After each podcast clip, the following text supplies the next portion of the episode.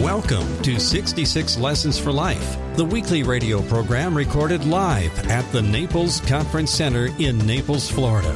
Taught by our teacher John Gareppa, an attorney who guides us in the way of wisdom with a biblical worldview. You're invited to join us for the study. We are finishing up Joshua chapter 7, and we will begin Joshua chapter 8 today. I promise you all of that. Good Lord willing. But we have some important things to talk about in Joshua 7 as we tie that up into a neat bow.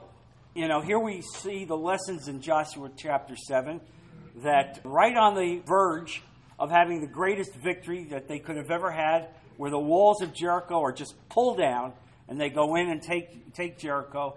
And yet, one of the people, one of the people, Achan, defies the command of God and takes items that were not his and we see the consequence. We see the consequence of defying God's will because what happens when sin comes in? Well, they, t- they turned around.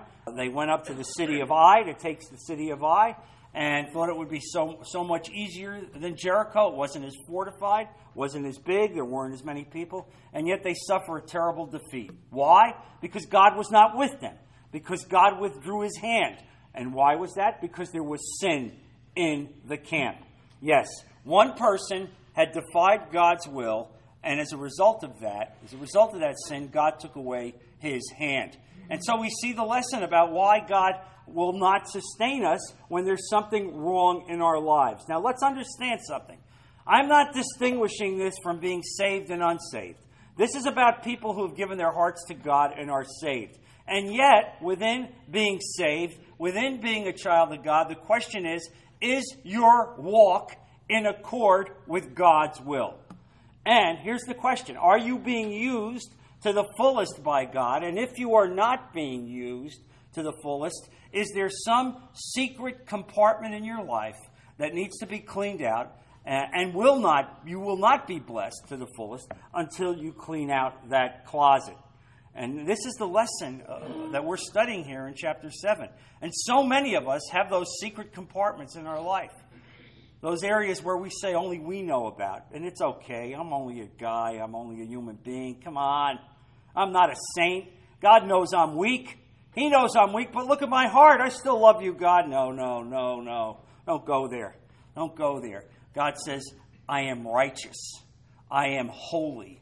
And if everything that we've studied here over the past several years about the, the holiness and righteousness of God doesn't resonate with you, go back and read Leviticus 16 and you see what it took, what it took for the Old Testament Jews to be atoned, all of the ritual cleansings, and you understand who God is and how God looks at our hearts. And so here you see that Achan violated God's will. Why? Because basically he was greedy and he was an idolater. Meaning what? Meaning that he had a love in his heart for material possessions gold, silver, fine fabrics. It didn't matter that God said uh, you couldn't touch it, He wanted it. And, and it resonates with me because so many of us are like that today. We have, we have uh, materialism in our life, whether it's uh, cars or houses or stock portfolios or praise of men or popularity or power. You fill it in. Or women sexual lust issues. We all have some little issue in our life, our own Achilles heel, that relates to every one of us, that in some ways hinders us from getting closer to God. Uh, and I, and I told you that as I've matured as a Christian, I've asked God repeatedly, Lord, keep me, keep me within your will. Help me, Lord, to be the kind of man you want me to be. Direct me away from those things that I should not be involved in. And help me, God, help me not to ruin the ministry that you give me. And you see so many times, we've talked about it, so many times, guys that were being used, used in a mighty way, televangelists and preachers of gigantic churches, fall down. And when they fall, they drag hundreds of people with them. And so you got to pray for people like that. You got to pray for each other. And when we see brothers Uh, that are going in the wrong way. In love, we have a responsibility to reach out to them. Now, be careful how you do that, all right? I don't want you to go out and say, Oh, God spoke to me last night. Oh, and you're you're going to hell. You're going to hell. In fact, it may be too late for you. It may be you're lost. Look, you know, first of all, you'll never have a friend. You speak like that. No, nobody would. I, I wouldn't even want to be your friend, honestly. Speak, speaking like that, you need to speak in love with a caring attitude and, and say to people, you know, you ought to think about the issues in your life and what you're doing and what the consequences are. You talk to people like that and you say, I'm praying for you. You will, anytime you say to somebody, I'm praying for you, I defy you to say, have that person come back and say, stop praying for me. I never heard that. I never heard somebody say, no, don't, don't, don't pray for me. Instead, every person that I've ever said that I'm praying for you said, thank you so much. Thank you for praying for me. And that's what you want to do. You're praying for people. So the question is now, what are we going to learn here?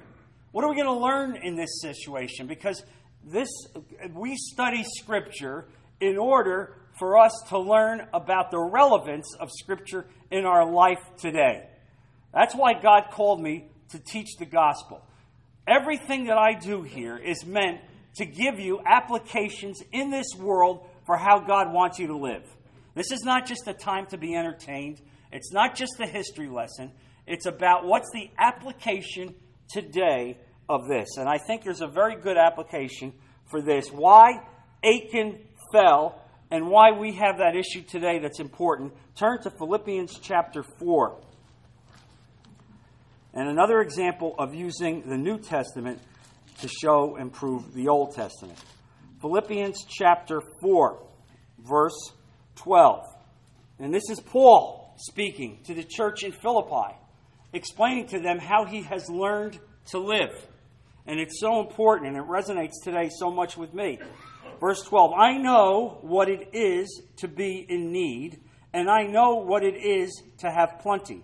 I have learned the secret of being content in any and every situation, whether well fed or hungry, whether living in plenty or in want. I can do everything through him who gives me strength. Amen? I can do everything in him who gives me strength. So, what does it mean? It means this don't be looking for materialism. Don't be looking for a prosperity that you think is going to give you happiness. Because I'm going to tell you something. The amount of money that you have is not directly related to how happy you will be with the Lord. I grew up with people that were poor. I didn't even know we were poor. How do you like that? That's the ultimate answer when God is with you. I thought we were middle class. It didn't dawn on me that sleeping in a kitchen is not typically middle class. You understand? I was 18, still sleeping in the kitchen. That didn't seem anything unusual. Somebody said to me yesterday in church, that was a blessing for me, he said, because you, you obviously like refrigerators.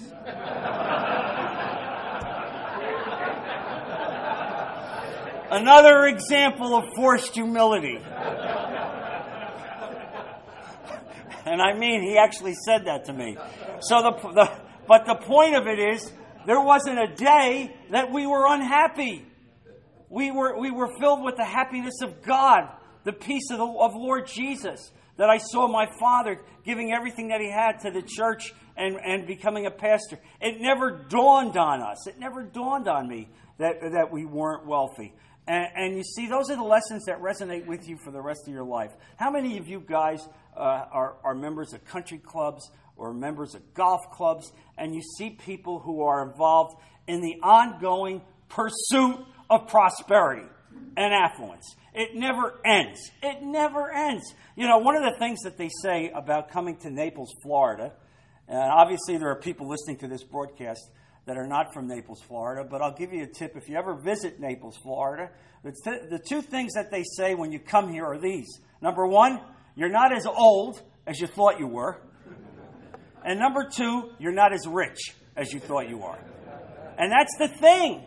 Because if you come down and you're here and you're looking to be in some pecking order of riches, and because you have defined yourselves by riches, you're going to find that every day there's somebody that's got more, got a bigger boat, got a bigger house, got better cars. And so if you get involved in that, and that becomes the very defining aspect of your life, then you have a loser life. Instead, if you've given it to Jesus and say, God, I want to be your man. I want you to take me and use me, Lord. I don't care about these other things. If you want me to have them, you'll give them to me. And then you'll find, you know what you find? After a while, it doesn't really ring your bell. It doesn't ring your bell the way it used to. And, and, and it's not that they're bad in and of itself, but that you have, you have a, a whole different mindset uh, of what God called you to do. And so you see this, uh, and it's an important lesson. I want you to turn a couple pages further back while you've got it open in Philippians to 1 Timothy chapter 6, verse 6. But godliness with contentment is great gain, for we brought nothing into the world, and we can take nothing out of it. But if we have food and clothing, we will be content with that. People who want to get rich fall into temptation and a trap, and to many foolish and harmful desires that plunge men into ruin and destruction. For the love of money is a root of all kinds of evil. Some people, eager for money, have wandered from the faith and pierced themselves with many griefs. It's the love of money. It's not having the money. If God has blessed you with affluence, then, then that's a gift from God, and hopefully you know how to use it.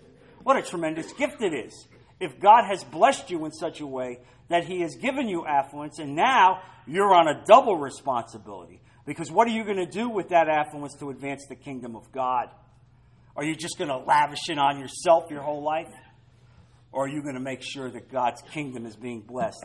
And, and frankly, some of the most blessed things that you can see are people that have wealth who have committed their lives to Jesus and have committed that wealth to the advancement of the kingdom of God. Wow, that's a powerful thing. And you see so many ministries, so many people being blessed by people like that who do it in humility. And so you understand this. This is a lesson about what this, this is important to us.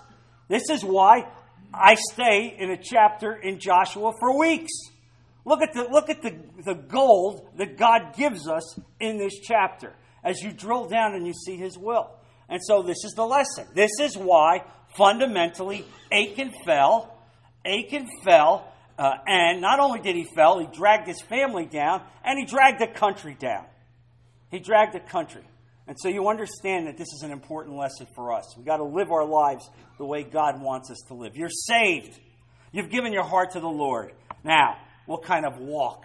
What kind of walk is there going to be? What kind of uh, giftedness is there going to be as you go and impact the world? And so now it comes time. Now it comes time for judgment. Oh, we don't like that part. We don't like that part. Can we skip this part? You know, can we skip this part about judgment? But no, you can't skip the judgment part. Because as God says, we need to find out who the evildoer was. And you know, we went through this. He goes basically family by family, uh, giving the evildoer time to confess and repent, ask for forgiveness. And of course, Achan never did. He sat mute, sitting there and not saying a word, uh, not repenting. And God eventually finds you out. Your sin will find you out. And finally, they find him. Joshua confronts him, and uh, uh, Achan confesses. He doesn't say, he doesn't repent really, he confesses. Uh, and so now take a look, if you would, uh, at verse 22, and you see how this unfolds. So Joshua sent messengers, and they ran to the tent, and behold, it was concealed in his tent with the silver underneath it. And they took them from inside the tent and brought them to Joshua and to all the sons of Israel, and they poured them out before the Lord. Then Joshua and all Israel with him, now imagine that, several million people there as this is all unfolding, took Achan, the son of Zerah, the silver, the mantle, the bar of gold, his sons, his daughters, his oxen. Understand that the whole family was involved in concealment. Let's understand this. This is not just an individual act of sin, it is now a collective sin in that family. His oxen, his donkeys, his sheep, his tent, and all that belonged to him. Can you imagine? All of that. They brought them up to the valley of Achor, and Joshua said, Why have you troubled us? The Lord will trouble you this day. And all Israel stoned them with stones and burned them with fire after they had stoned them with stones. And they raised over him a great heap of stones that stands to this day, and the Lord turned from the fierceness of his anger. Therefore, the name of that place has been called the Valley of Achor to this day. Now, I know what you're thinking. Well, come on, God. I understand you punishing Achan, but what, the kids? Isn't there a passage in Deuteronomy that says that the children shall not pay, pay this for the sins of the father? Yes, absolutely. That's fact. That's theologically correct. Your children will not pay for your sins. But if you have participated in the conspiracy to sin, then it is a family wide sin. And God looks at this as a metastatic event. This is spreading. And let's understand what we're dealing with here. This is important. You're dealing with the beginning of the Jewish people as a people of God, going into the promised land. For the first time, God's people, a theocracy, He's raising them up to be a nation of priests. A nation of priests who will take the message of God throughout the world. And so, in order to do that, He demands perfection, He demands holiness and righteousness uh, and people living without sin. And so that is why, that is why on that date he wiped out the entire family uh, of Achan. Uh, and it's amazing. Now, uh, somebody once said to me, uh, a Jewish guy said to me, You know, uh, your God, the God of the New Testament, is a lot better than the God of the Old Testament. You know, the Old Testament God, he goes, he's rough. He goes, but you know, I go to my Christian friends and I see for, you know, he says, you know, for Hanukkah, I might get a dreidel. And he goes, and I go to one of my Christian pals growing up, and he'd get a pony for Christmas. He'd get a pony, and I'd get a dreidel. There's a big difference between the God of the Old Testament and the God of the New Testament. And the answer to that is yes and no. Yes and no. Uh, and the first answer is a, one word called grace and mercy. That through Jesus Christ, there has been extended to us incredible acts of mercy and grace. And so, yes, that wasn't available in the Old Testament. Got to remember that God is demonstrating to the Jewish people who He is, who is His sovereignty, and why He is holy. And giving them the law ultimately to get them to understand that the law convicts. We can't live by the law. We can't walk this way. God, help us. God, give me mercy. And when we would do that, ultimately, it is all a foreshadowing of the need for a Savior. Uh, and, but you see, when Jesus uh, met the Samaritan woman at the well, and he said to her, I know, he goes, I know who you are. You've had five husbands, and the man you're living with now is not your husband. And yet God gave expressed love towards her and called her and ultimately saved her. And she became effectively one of the very first uh, missionaries for the gospel of God. And you see that. Uh, and, and you see this several other times. But there's another example in the New Testament. How about the story of Ananias and Sapphira? You know that story? You know that. First New Testament church, starting off early, and, and, and it's a glorious time uh, in the New Testament church in Acts, the early pages of Acts. And here they are. Whoever needs got it. Whatever. If I had something more than I needed, I would share it. It was a communal effort there where everyone would bring their goods into the, the church and they would take care of the needy people. And so Ananias and Sapphira, as other people were doing, decided to sell a plot of land. And as wherever, whereas everyone else was bringing in the entire proceeds and, and giving it to the church, giving it to God, Ananias and Sapphira said, let's sell it, but let's keep Let's keep like half. Let's keep a good chunk of this for ourselves. Who's gonna know? Oh, that's a bad that's a bad one right up there. You know, and here's the thing it's the early stages of the church. If you had read your Bible, you would have seen what happened in the early stages of the promised people of, uh, of Israel. The analog is the same. We've just crossed the Jordan. Now a guy's wiped out along with all his family and his farm animals because he didn't do what God said. How about we keep half back? Zzz, wrong answer. Wrong answer. And so the husband comes in first. He comes in first, and and you know he's asked, "Is this? Did you sell it? Yes. And have you given uh, we've given everything to God. Boom.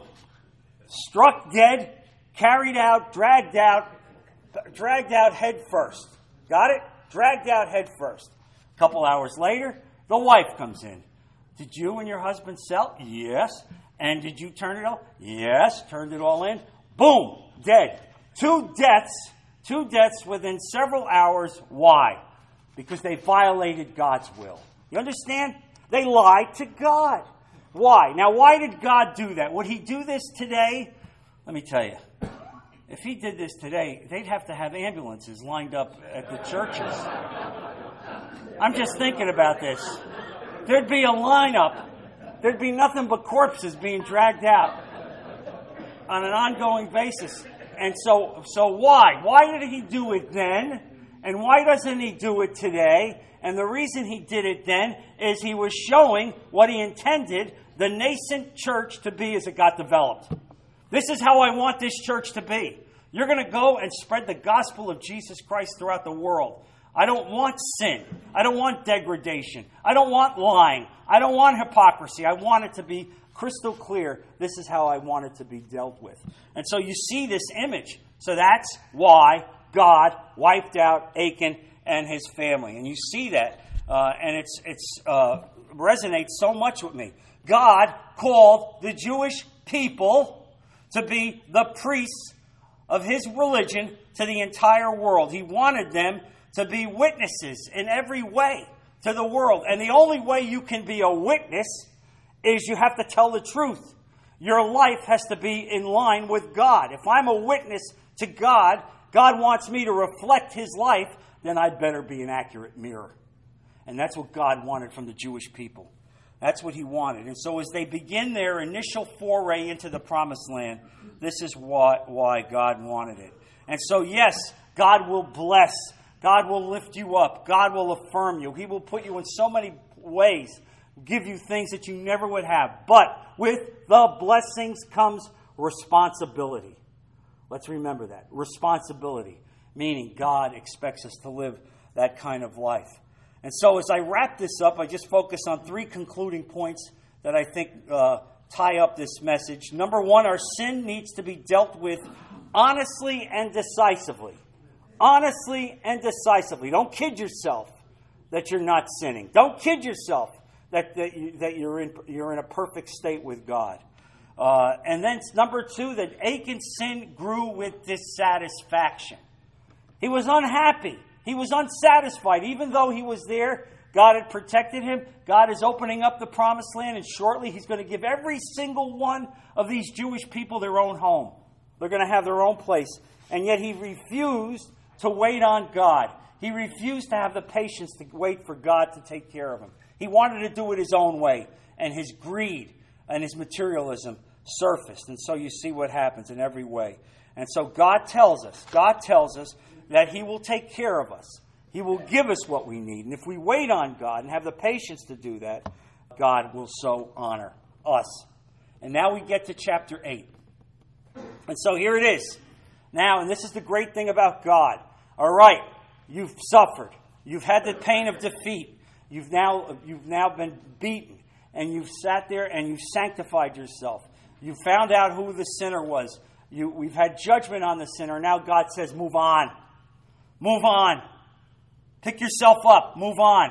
Let's go and do what I told you to do. I want you to take uh, the city of Ai. And so you see this uh, in, in so many ways. And as we start this, I want you to read Psalm 119, verse 67. Great way to start this. Verse 67 Before I was afflicted, I went astray, but now I obey your word. All right, how's that? Is that pretty straightforward? Before I was afflicted, I went astray, but now I obey your word. I got it, God. I got the two by four on the side of the head. You got my attention. All right? I'm straight. I'm not going to make this mistake again. Well, let's not go there. But the bottom line is, you see that they've got their attention. And so, this, this uh, passage we're about to read uh, about the city of Ai just shows you the, the love of God. The love of God. So, I'd like to start with just the first the first two verses. Joshua chapter 8, verse 1. Then the Lord said to Joshua, Do not be afraid, do not be discouraged. Take the whole army with you and go up and attack Ai. For I have delivered into your hands the king of Ai, his people, his city, and his land. You shall do to Ai and its king as you did to Jericho and its king, except that you may carry off their plunder and livestock for yourselves. Set an ambush behind the city. Well, let's stop and focus right up front about, about what God is, is saying there. And, and you see, the first thing he says is, I've already given you this city. It's yours. The blessings are there. I will be with you. We've moved on from the defeat. Now need, you need to know that God is with you and He'll protect you and bless your efforts because you're doing that. And so, as you see these words, these words had to be incredibly comforting to Joshua because he had remembered these words being used before. Do not be dismayed. Do not be afraid of your enemies. And God's saying that to us today. Look, we have so many enemies in our life. How many of us have, have so many fears, whether it's growing old, growing poor, not having enough money, our health issues, our relationship issues. All of us. There's not a single person in this room that, in some way or shape or form, is not concerned with some of these issues. These are the enemies of life. And you know, Satan is the accuser of the brethren. The accuser of the brethren. And what do I mean by that? I mean by this you start with a little legitimate problem, and Satan will blow it up into an obsession blow it up into an obsession. And what God is saying to you today is, You are my child. I will be with you. I will not forsake you. I will be with you, and I'm going to give you victory. And so this is important to us. Uh, and uh, Moses heard these first words. And I want you to see what Moses said to Joshua himself. Turn to Deuteronomy 31. Deuteronomy 31, verse, we'll do it we'll start with 7, 7 and 8, as you see what Moses said to Joshua. Then Moses summoned Joshua and said to him, in the presence of all Israel, Be strong and courageous, for you must go with this people into the land that the Lord swore to their forefathers to give them, and you must divide it among them as their inheritance. The Lord Himself goes before you and will be with you he will never leave you nor forsake you. Do not be afraid. Do not be discouraged. Can I get an amen? amen? Please. There is God's message to you today. Do not be afraid. Do not be discouraged. I will go with you. I will go ahead of you. I've already given you this city. I've given you this city. I've given you this promise. And so you see that. Jo- Joshua knew those words. He had heard them before. Moses had uttered them to it. Uh, and Moses had said the same thing when he sent out the 12 spies going into the promised land. So God repeated these promises over and over and over. And so, what it reminds us, it reminds us that God is a comfort. He is a God of comfort who wants to comfort us and encourage us through His Word. That's why God speaks His Word to put you to remembrance. Remember, I was there.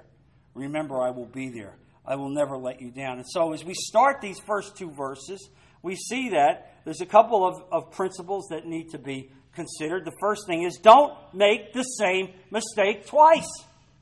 All right? God's word to Joshua was to use all of the fighting men of Israel. Do you notice that? All. All. We're not going to send up 50% this time. We're not going to hold up that, hold up some men back. We're committing everything, even though it's a smaller place than Jericho. God says, I want them all used. And so now we're no longer overestimating ourselves. There's the uh, one of the lessons. Overestimating ourselves. Oh yes, I, oh yes, I can take care of this, God. Oh yes, I got this covered. This is in my wheelhouse. You know, I know when I need you, God, but this is something I've studied for in terms of my professional life, God. I don't need you in my professional life.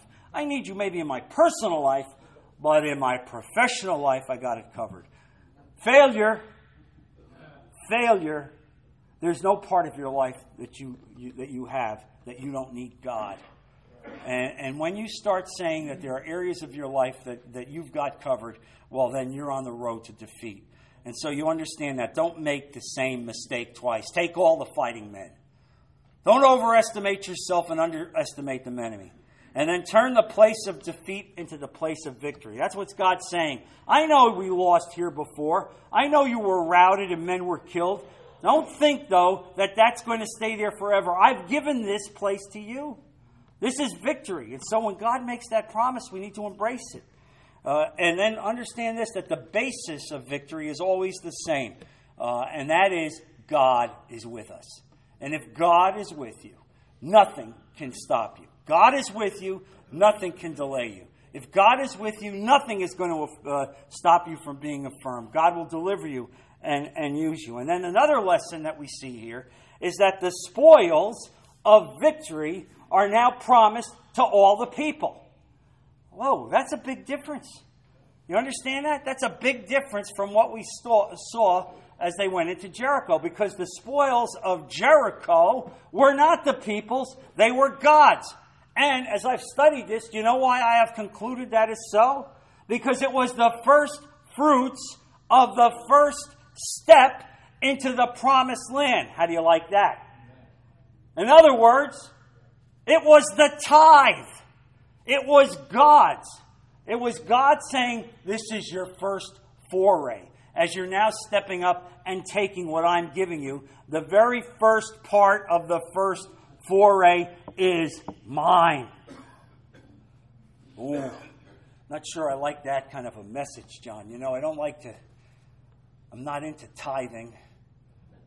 I'm not into that. I'd rather, I'd rather I'd rather have the freedom to give what I think is right. That's right. And what, and what do you think is the freedom? Eh, you know, a buck here, a buck there. After all, you know, after all, you know, I got to take care of myself first. Oh, boy. Ananias and Sapphira, taking care of myself first. You know? Let me tell you something. These lessons are not written for your entertainment. These lessons are written so God is teaching you something. And here it is you go into Jericho, I yank the walls down, I give you the territory, and I tell you what, all of the valuable possessions that you find are mine. Why? Because I want you to understand who I am as God, as sovereign God. It is the very first fruits. Just like in their in their harvesting, there was a very first fruit in their harvest the first part of the harvest went to the temple, went to God. And so many of us have forgotten this. So many of us have forgotten this and we've got lax. Look, this isn't about me preaching you got to give money to me or give money to some other effort. That's between you and God as to where the money goes. Well, you understand what I'm saying? It's between you and God. But you guys got to understand something. Don't go thinking it's all yours. It's all mine. Because when you do that, here's what you do you poison the remainder. It's all mine. It's all mine, and I'll dole out a buck here and a buck there. Instead, God wants you to say, God wants you to say, Yes, Lord, it's the first fruits. It's the first part. You've given me a victory, and I recognize, God, that I have to open my, my heart up and I have to give back to you. And so you see this. Here it is Jericho. We, we see God says, The first fruit comes to me. It comes to me now. As they go to Ai, God says, Now, the first fruits I have received. Now the rest is yours, and everything there you can keep. How do you like that? You see the distinguishment between Ai and Jericho. Jericho came first. It was the first foray. Now we're moving into a secondary position, and God recognizes this. And think about this. Think about the irony of a guy who ultimately winds up executing his entire family for greed. And if he had just waited a short period of time, he would have gotten everything that he wanted because in Ai, God says the people can have it. So, what's the lesson? The lesson here is that God loves us, even as He sets out His rules and regulations. And so, if we abide by them, if we abide by God's love, He's going to pour what you need into your life. Here it is. A short time later, He pours it all out. He gives him everything. He gives the people everything that he kept in Jericho and now he gives it to them. And so we see that. And so you see here, you see in this lesson that, that, that God is directing Joshua uh, in terms of how this attack should be made. And what's interesting to me as I study this, what I see is that the same way God had directed the battle for Jericho is entirely different from the city of Ai. Entirely different. In Jericho, God made it very clear you're going to just march around the walls, you're going to carry the Ark of the Covenant. You're going to do that every day, and on the seventh day, you're going to do this for seven times. That's what you're going to do. You're going to keep your mouth shut. You're not going to say anything. You're going to do it silently, and I will pull the walls down. Now, the city of Ai, God doesn't work the same way. He doesn't always have the same plan. So, what worked for you with God last year is not necessarily the same thing that God's going to want with you this year. Every year, every fact pattern stands on itself. And so we need to be open to say, God, how do you want me to handle this?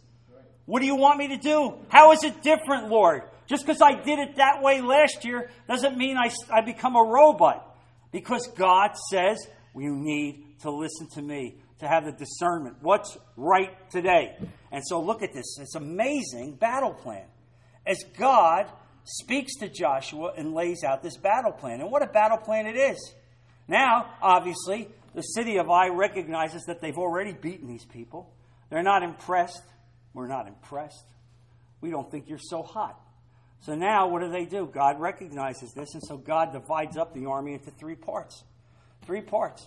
They're going to be a part that's going to lie in wait behind the city, all right, an ambush. Uh, the, the, translation that I read originally said 5,000. I read another translation that said it was, it was only going to be about 50. But whatever it is, it was going to be a group of people in ambush, lying in ambush, waiting, waiting uh, to get in and seize, seize the city.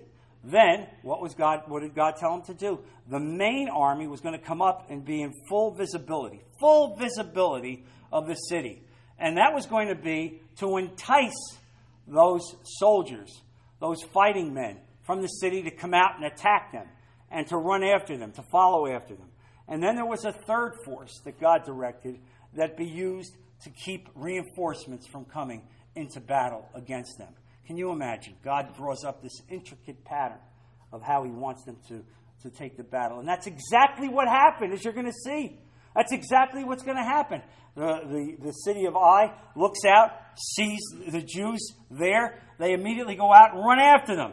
They empty the city. They empty the city. And while the city is emptied, while the city is emptied, those people that were lying in ambush come back in and burn the city to the ground burn the city to the ground. And so now the soldiers are out and look back and see the city smoldering, smoldering and being destroyed. So now they try to go back. Now they're caught in a pincer movement. And everybody is wiped out. Everybody is wiped out. 12,000 people executed that day. And so you, you, you see this and you understand again that God is saying that when you listen to Him, when you put your life with Him, he will be with you. This, again, resonates with me. So just read with me verse 3. So Joshua rose with all the people of war to go up to Ai, and Joshua chose 30,000 men, valiant warriors, and sent them out at night. And he commanded them, saying, See, you are going to ambush the city from behind it. Do not go very far from the city, but all of you be ready. Then I and all the people who are with me will approach the city. And it will come about when they come out to meet us at the first, they will flee, that we will flee before them. And they will come out after us until we have drawn them away from the city. For they will say, They are fleeing before us at the first. So we will flee before them, and you shall rise from your ambush and take possession of the city. For the Lord your God will deliver it into your hand. Then, then it will be when you have seized the city that you shall set the city on fire. You shall do it according to the word of the Lord. See, I have commanded you. So Joshua sent them away, and they went to the place of ambush and remained between Bethel and Ai on the west side of Ai. But Joshua spent that night among the people. Verse 10 Now Joshua rose early in the morning and mustered the people, and he went up with the elders of Israel before the people to Ai. Then all the people of war who were with him went up and drew near and arrived in front of the city and camped on the north side of Ai. Now there was a valley between him and Ai. And he took about 5,000 men and set them in ambush between Bethel and Ai on the west side of the city. So they stationed the people, all the army that was on the north side of the city and its rear guard on the west, and Joshua spent the night in the midst of the city. And so what you see here is it all set up exactly the way God orchestrated it. This is what I want you to do. And when we obey God, when we follow God's will, when we live in accordance with His rules and regulations, He gives us victory. He gives us victory. You have the assurance that He will be there. And you're going to see this. And you're going to see it in the, in the uh, next week as we go through and study the description of the battle itself, but that the battle has been given to the Jewish people in every way, and that city is wiped out. And we're going to study uh, why that happened, what God expects from us, what are the lessons now of this city, what does God want from us in our lives as we continue our walk before Him. Let's close in prayer. Heavenly Father, Lord Jesus, I thank you so much for the words that you've given us, for the instruction, for the lessons, Father. For what we see is, is your heart, Lord. Please help us to root out those aspects of our life that are not in accord with your will. Give us discernment, Father, as to how you want us to live.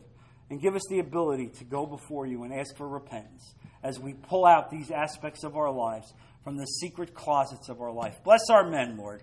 Be with them. Protect especially those who are traveling back to their northern climates, Lord. Protect them in every way. Bring these men back next week to continue the study of your word. We put all of this in Jesus' precious name. Amen. God bless you. Thank you for listening to 66 Lessons for Life, the men's Bible study taught by John Garippa and recorded live at the Naples Conference Center in Naples, Florida. The fear of the Lord is the beginning of wisdom, and knowledge of the Holy One is understanding, so that you, the man of God, would be thoroughly equipped for every good work. For more information about the program or attending the Naples Men's Bible Study at the Naples Conference Center, go to our website at 66lessonsforlife.com.